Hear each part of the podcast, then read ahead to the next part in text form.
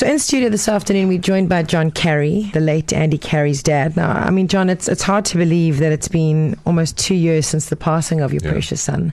And although I didn't know Andy, I felt like I knew him like personally, personally. And uh, you know, when news hit social media that he had been killed, I felt such a loss. Such a grieving started to take place for me because I knew he was such an iconic and loved person. How is the family? I know it's a stupid question, but how are you guys? Um, Jane, it's yeah, it's it's been a long walk. It's difficult. Um, probably the most difficult thing we've ever had to face, definitely. And um, yeah, it's day by day, hour by hour. Sometimes it really hits you. Um, sometimes it's you you, you can face things a lot easier. But he was such a um, larger than life person. He was he was one of those guys that was in your face. He was in our lives big time.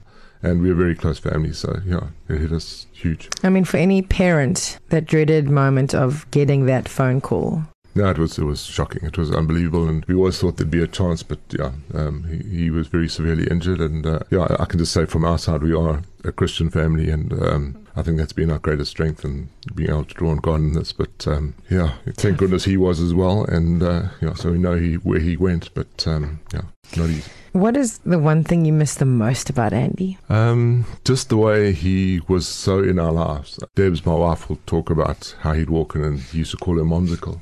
and he just like, he was he's a tall guy, we were a tall family, and he would just like look down there and say, hey, Momsicle, and kiss her on the top of her head. and that sort of thing, you know, and he would just, yeah, hey, Dad, what's up? You know, he was just so much in our lives, and we, we miss that, yeah. It's, we often almost think, you know, he's going to walk in the door, and we're going to see him again. It's just, that's a reality. It, he was so so big in our lives that we feel he's almost not gone. I mean, the feedback I get whenever he comes up in conversation, because as I say, it feels like a close friend has gone, and he mm. always comes up in conversation. Is that everything he did, he just did a hundred percent. He saturated Absolutely. every single moment. Yeah. I mean, as a parent, again, because I'm coming from a place of being a parent, it must be the most surreal moment to be so proud of your son, even though he's not here, yet his legacy is so present. Jane, it's, it's been incredibly humbling to see the response. I mean, his memorial service, we were asked to stream it worldwide because there were people phoning from all over the world saying, we can't get there and you want to, we want to be there. Uh, it was actually quite phenomenal. I never realized my Lati was the sack. Oh, cool.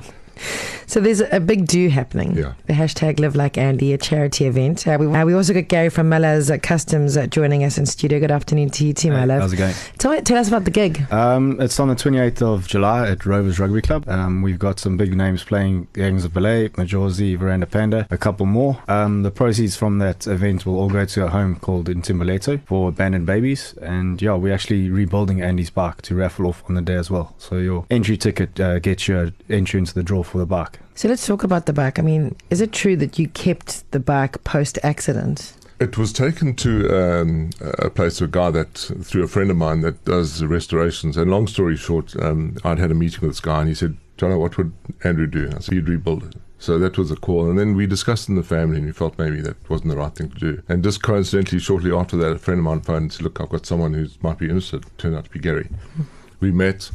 Um, the most amazing coincidences and um, they decided to take the bike. We met shortly after that in, in Gary's uh, workshop and Gary said, listen John, we talked about this and we'd love to raffle this thing, fix it up and get it to concourse con- condition and then raffle it. And I said, that's so cool. If you are going to, and he said, you choose the charity. And Andrew loved kids. He was so good with kids. So I said, well, it's got to be a Tembeleto, which is um, I have a destiny in, in English. And they take these abandoned orphan babies and they get them alive, get them adopted. It's a mo- most amazing organization. So I said, the Timberletu. So Gary said, no, that's cool. Not many people know about this. And uh, so amazing. All worked out. So if you'd like uh, more information on the gig, uh, www.livelikeandy.co.za. That's happening on the 28th of July, 2 p.m. Uh, Rovers Rugby Club. And uh, just so much love to you both, and love to, of course, the Carey family. Of, Thanks, you know, with the court case, uh, you know, drawing to a close, just surrounding your family with the most golden healing light and so much love always. Thanks. Thank you. it.